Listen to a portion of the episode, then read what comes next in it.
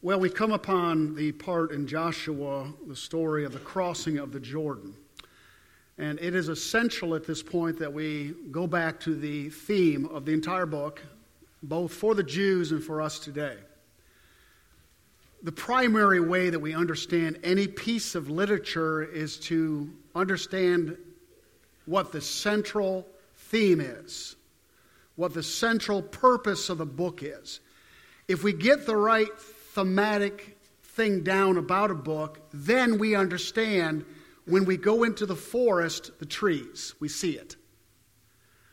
The crossing of the Jordan for the Jews is the historical narrative of they, when they went into the promised land. They, they conquered the, their enemies and they took possession. Now, that's important for Jewish history because the Messiah was to be brought forth from the Jewish nation. They had to have a land in order to bring them forth. So for the Jews, that was the theme. But for us, as New Testament believers, we are looking back into the book of Joshua with a different, a theme that goes with that, but with a different lens on. The book of Joshua for us, as we look back, has nothing to do with a historical narrative, although the historical narrative is true. It is for us the understanding that God, through the cross, has destroyed the power of sin within our lives. There is a thing inside of all believers. You know what it is. You may not know its name. It's called flesh, it's called sin. As they wandered in the wilderness before they crossed over the Jordan, they knew God, they followed God, but the power of the flesh was still within them. But with the crossing of the Jordan is the New Testament equivalent or parallel of the Christian understanding finally that not only has Jesus died for him, but he died with Christ. And at that point that the believer sees his, his life gone and hidden Christ, the very power and central force of flesh, the power of that is broken. It is not broken by prayer. It is not broken by Bible study. It is not broken by church attendance, devotion, faithfulness, anything we do. The power of sin has been broken once and for all when Christ died as us. But we don't enter into that victory that we already have until we see our lives crucified with Christ. Amen. Now, it's important for you to get that because when you read commentaries about the Jordan River and the crossing over, the commentators talk about all kind of things. Like the crossing over the Jordan is victory over situations in our lives. We all got stuff we want deliverance from, do we not? People we'd like to get deliverance from. We like all kind of stuff, you know, to come about in our lives. A hurdle we can't get over. A specific pocket of sin in our life we'd like to have victory over. That's not the crossing of the Jordan. The crossing over the Jordan is the believer's understanding that the flesh, however it's displayed in our lives, because for me it's different than you, but it's that self rule, it's wanting my way, that has been broken in the crossing over of the Jordan. That is the central theme of the crossing over. It is not this thing you've got to get over. It's not the circumstances you need to get on and have victory over. It's something deeper. It's something way down deep that is the source of all our problems self, flesh. It's the central cord of it all. We would hack off the branches of the tree. I don't like this branch, let's cut it off. The problem with hacking off branches is they grow back. Do they not?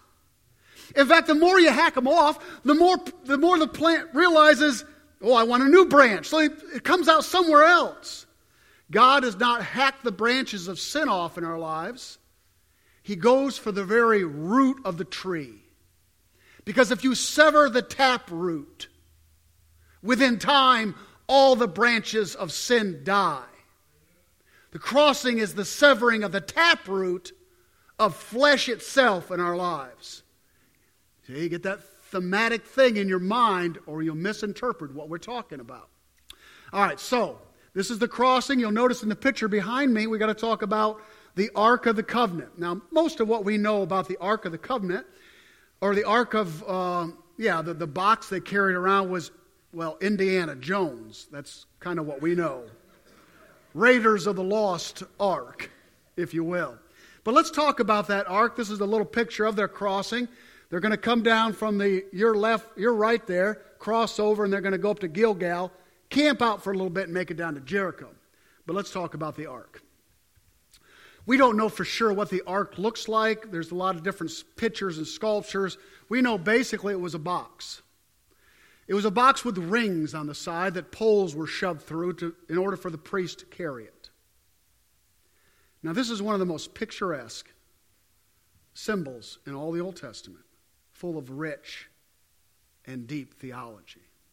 It's important for us to understand the ark because the Israelites are going to be told in a minute to look at the ark while they're going over the Jordan. Now, let's talk about the ark. The ark was made of acacia wood. Acacia wood was found in the desert. That's where it was found. It was overladen with gold, all except the lid. The lid was solid gold, but the outside was acacia wood overlaid with gold. First picture of Jesus Christ you see is the fact that acacia wood came out of a dry desert. Isaiah said he would come as a dry root out of the desert, that he would be born man in common acacia wood stuff. In the backwater of Nazareth, he would be raised. A common man. You couldn't pick him out from a crowd if you saw him. But he was overlaid with gold, which speaks of the deity of Jesus Christ. He is man and he is God all at the same time. But the, the contents of the ark were covered over not with a combination of clay and gold, but solid gold. Because the inside is going to picture his work. And his work has nothing to do with mankind, it has everything to do with the fact that he is God. Only God could die on the cross for us. Only God could pay that price. Only God could do the work to set us free. So you see the outside box is acacia covered with gold, the top is solid gold. So what's inside? Basically, there are three things. We'll talk about the cover in a minute. There were three things. First of all, there were two stone tablets, which is the law of God, which was the Ten Commandments, were carved by the very finger of God. Those stone tablets were placed inside the Ark of the Covenant. It speaks of the law, it speaks of the lawgiver. Secondly, there was a bowl with a little bit of manna left over to always carry. Obviously, the manna didn't rot and grow worms, it stayed fresh, but manna in a bowl. Thirdly, in the Ark of the Covenant was Aaron's rod, the one that budded. Now, what do these picture for us? First of all, Aaron's rod. Uh, the stories, I think back in Numbers, when there was a challenge to Aaron's priesthood and all the priests laid their rods side by side, and it was Aaron's that budded. This speaks of resurrection life. This speaks of the only bona fide priest, the Aaronic line, if you will. Christ is our high priest due to resurrection life. He is the one to bring us to God, which was the priest's occupation. Second of all, let's talk about the tablets of stone. This is the preaching of the truth. This is the prophet's place. This is the prophet's place to preach. Jesus is the great prophet. He is the one who shares truth with us and the only truth there is. And thirdly, the bowl of manna. This is kingship. This is the king who feeds us. You remember when he fed the 5,000 with the bread? You remember what they wanted to do? They wanted to make him a, a king. Because by the king's hand, we are supplied with food. So you have the prophet, the priest, and the king. Jesus said, I am the way. Jesus said, I am the truth. Christ said, I am the life. This is a picture of Jesus Christ in that ark of the covenant. Now, notice it was covered over. You couldn't see it. There was no glass windows on the side. This mighty work of God that He worked on the cross is hidden from our eyes. We know it happened, but can we ever understand its great mystery? Never, not fully. Over top was a solid gold cover. And on that cover, you'll see behind were cherubim, angels who spread their wings. I'll give you another view of it. Spread their wings to cover what's called the mercy seat. On top of that cover was the mercy seat. Now, this ark was kept in the tabernacle in the wilderness and was to be brought in and was brought into the temple. And on the great day of atonement, the high priest would go in with the blood and he would smother it, he would cover it on that mercy seat with the angels covering and looking over. This is a picture of salvation. This is a picture of the fact that mercy triumphs over law. Ten, Ten Commandments in that box, perfect law of God. But we didn't need law, we needed mercy. What are the angels doing? They're watching, they're fascinated. Do you know that? Do you know they study you? They study me? Some days I wonder what they think. Don't you? I mean, we're fascinating to them. They watch us. They didn't need to be saved. The ones that didn't rebel are elect angels. But they watch you. They want to see how salvation plays itself out in my life and in your life. Now, that's a lot of history, but you got to understand what the ark is as we're going in because it's, it's incremental in the story. So, take a look at chapter 3, the book of Joshua. Chapter 3, the book of Joshua. Then, whenever you see the word then, find out what happened before because then causes something else to happen. So look back at chapter 2, verse 24. They said to Joshua, who are they, the, the two spies that came back after checking the land out? Remember the, the spies? They said to Joshua, Truly the Lord has given all the land into our hand. And also, the inhabitants of the land, they melt away in front of us. That's a good report.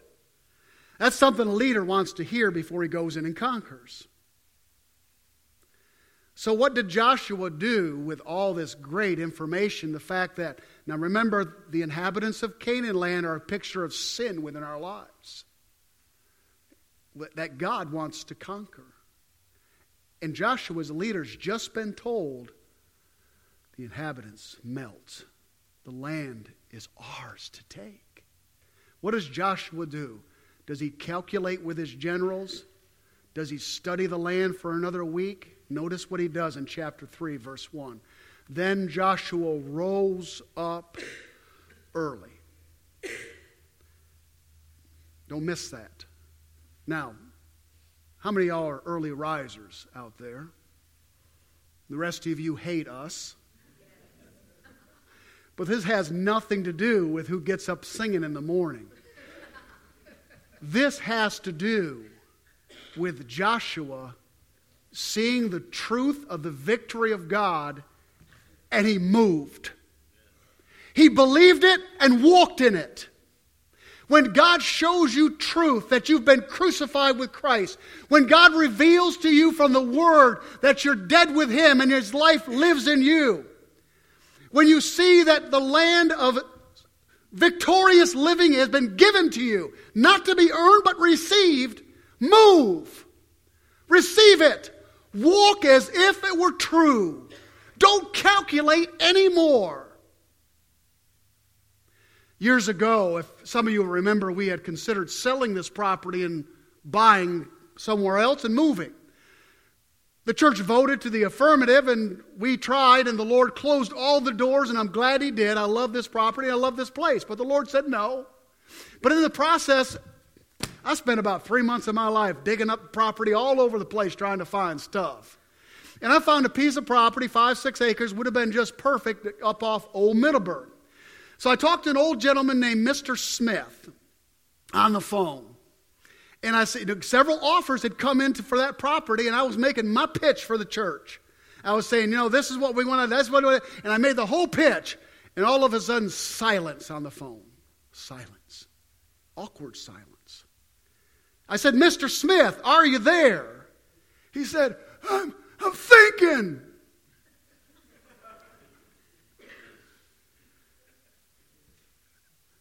When God reveals the fact that Christ died for you, unbeliever, don't ask your cousin what he thinks. Don't ask your friend if you ought to get saved. Don't leave the building without running down and, and receiving Christ. Christian, if you're living under the load of sin, what are you doing under there? That's not where God placed you. Move. Don't hesitate. Don't pray about it. Lord, give me victory. He's already given you victory. Lord, show me that you love me. He died on the cross to show you. He doesn't need to show you anything else. Don't hesitate when God shows you truth that the Jordan and the land is yours. So, verse 1. Takes a long time to get through a verse sometimes, doesn't it? Then Joshua rose up early in the morning and set out from Shittim, and they came to the Jordan, he and all the people of Israel. And they lodged there before they passed over. So they're lodging, I suppose you would say, east of the Jordan. Verse 2 And at the end of three days, why does it take three days? Well, think about it. You've got two million Jews, and they aren't all men. You've got women and children. You got to pack the makeup bag. You know, you got to tote this and tote that. I mean, think about you getting this morning. If you've got kids and a, a wife, think about getting out of the house. Was it fun? Sometimes you run late, don't you? It took a while to get two million Jews in place. So don't, I don't think there's anything spiritual about the three days. I think it's just wisdom of Joshua to know that it's going to take a while to get all these kids and, and wives, and it's fine. It just takes time. Keep that in mind, by the way, gentlemen, when you go on vacation, you go on a long cross country trip. Anyway, I won't go there. So, at the end of three days, the officers went through the camp and they commanded the people. And this is what they said. Before I, before I read that, notice, uh, skip down to verse oh, 15. Go down to the B part of 15, and there should be parentheses there. There's a parenthetical thought at the end of verse 15. It said, Now the Jordan overflows its banks throughout the time of harvest. This was the time of harvest. The river had overflown its flowed its banks and become deep and rushing with current. But notice they are not commanded to look at the Jordan. Now, I don't know about you, but I'm standing in the crowd and I'm looking at the river, aren't you? Jericho's over there. I'm over here. There's a river between us. That's what I'm focused on, but not the command. The commanders go throughout the, the, the camps, and this is what they said. Notice? As soon as you see the ark of the covenant of the Lord your God being carried by the Levitical priest, when you see that, then you shall set out from your place and follow it. Did you, did you catch that? Get your eyes off sin and flesh and the power of that sin and look to Jesus Christ alone. Ignore the Jordan. The Jordan is no longer an issue with God and it shouldn't be with you. Keeping your eyes on the prophet, the priest, and the king, keeping your eyes on the Ark of the Covenant and the mercy of God, move forward. Because the closer you get to the Jordan, the more you're going to hear it and the more you're going to see it. I find it's fascinating that God chose the time of the year when the power of the Jordan was at its zenith in order to cross over. Why did he wait for the middle of trickle time? Because he wanted to show us that no matter how powerful flesh and sin is in your life and mine, he has broken it. He has broken it.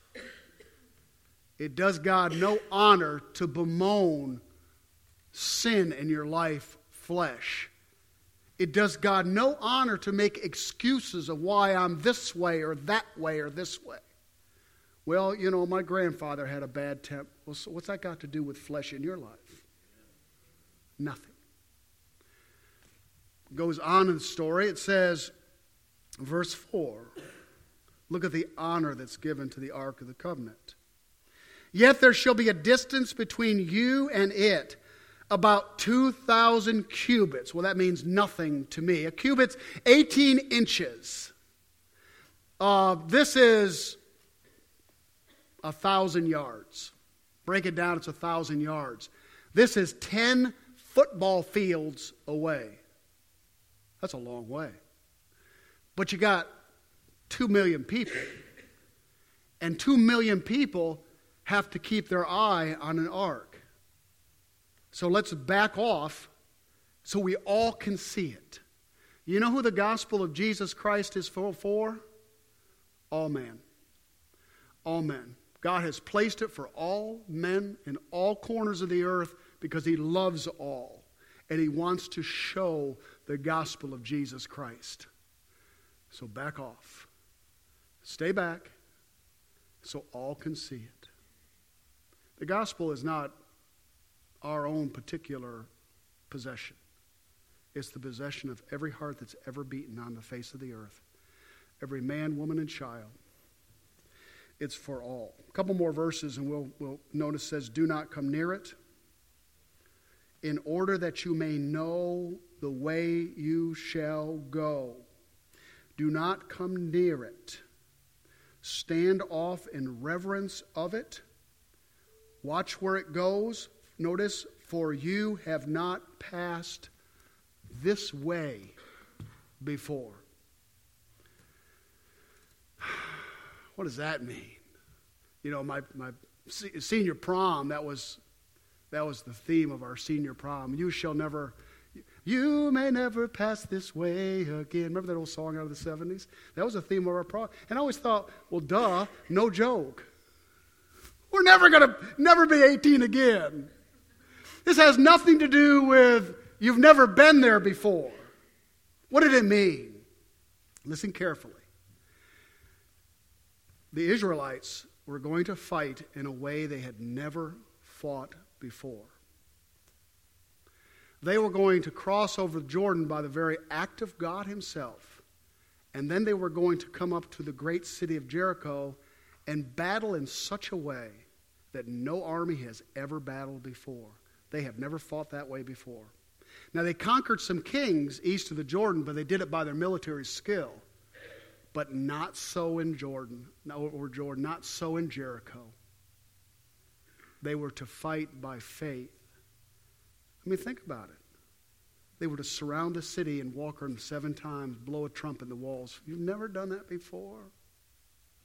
You know, you and I have battled sin in our lives our whole life. And the way of the cross is something absolutely different and revolutionary and radical from anything you've ever done. You've stayed away from sin. You've tried to block sin. You've tried to pray yourself through sin. You've memorized verses so that the sin would stay away. None of that stuff cuts off the power of the flesh. None of it. We have never fought like this before. But when you begin to believe that you're dead with Christ, when you begin to believe that his resurrection life flows through you, when you begin to walk in that truth, that I am dead in relation to sin and alive to God, you have never battled sin in your life in that way before, we will begin to see real victory. God doesn't have five ways to deal with sin, He has one. It's the cross of Jesus Christ. It's what He did on the cross. That's it. Three things. Number one, walk quickly in the light you receive. Walk quickly when you get light. When you see truth, follow it, walk in it, embrace it. Don't ask questions. This has nothing to do with God speaking to you directly about some area in your life that you need. This has, it's more concrete than that. When you see your life cru- crucified with Christ, when you see the truth of this word, follow it, walk in it, believe it, embrace it. Don't ask the opinions of other Christians. I, I spent last week at a writers' conference in Asheville, and I got my motivational speech from an 80 year old um, uh, agent, a literary agent. Now, he, he's been editing and following books for 60 years, which is two years more than I've been alive. So I sat down with this gentleman and I was kind of in awe of him, you know, and all I really wanted him to do is read two pages out of one of the chapters. And it was a dark chapter. It was this valley of spider oaks, and it's kind of demonic and it's dark. And, and he looked it over, and, and my heart's beating, and he's reading it, and he flips the page, and he's Justin, this guy, he's looking it over, and he's he finally, after two and a half pages, felt like eternity to me. He looks up and he said, Well, it's dark. I could have told him that. He said, It's dark. I said, Yeah, but I pressed him because I want to I, I want to know. I said, What did you think, though? What did you think? He said, Well, he, he said, for, for creative energy, it's fine. And then he looked up at me and says, But it'll never sell. I'm sorry. I thought to myself, you may not live long enough, but I'll prove you wrong someday. Said, give me, the, give me my chapter back. Um, it's astonishing to me. He doesn't know the theme of the book. He doesn't know any of the characters. Read two pages, tell me the whole book. Listen, Satan will always tell you, friends, you'll tell yourself, I'll never overcome sin. It won't sell. It won't work. And nothing ever does with this. Yeah, it does The power of God is in the work of the cross of Jesus Christ. Therein is your great victory. And you don't have to ask for it, you got it. You don't have to pray for it, you got it. You don't have to come to church 10 times, you got it. Right now, the victory is yours. So walk fast in it.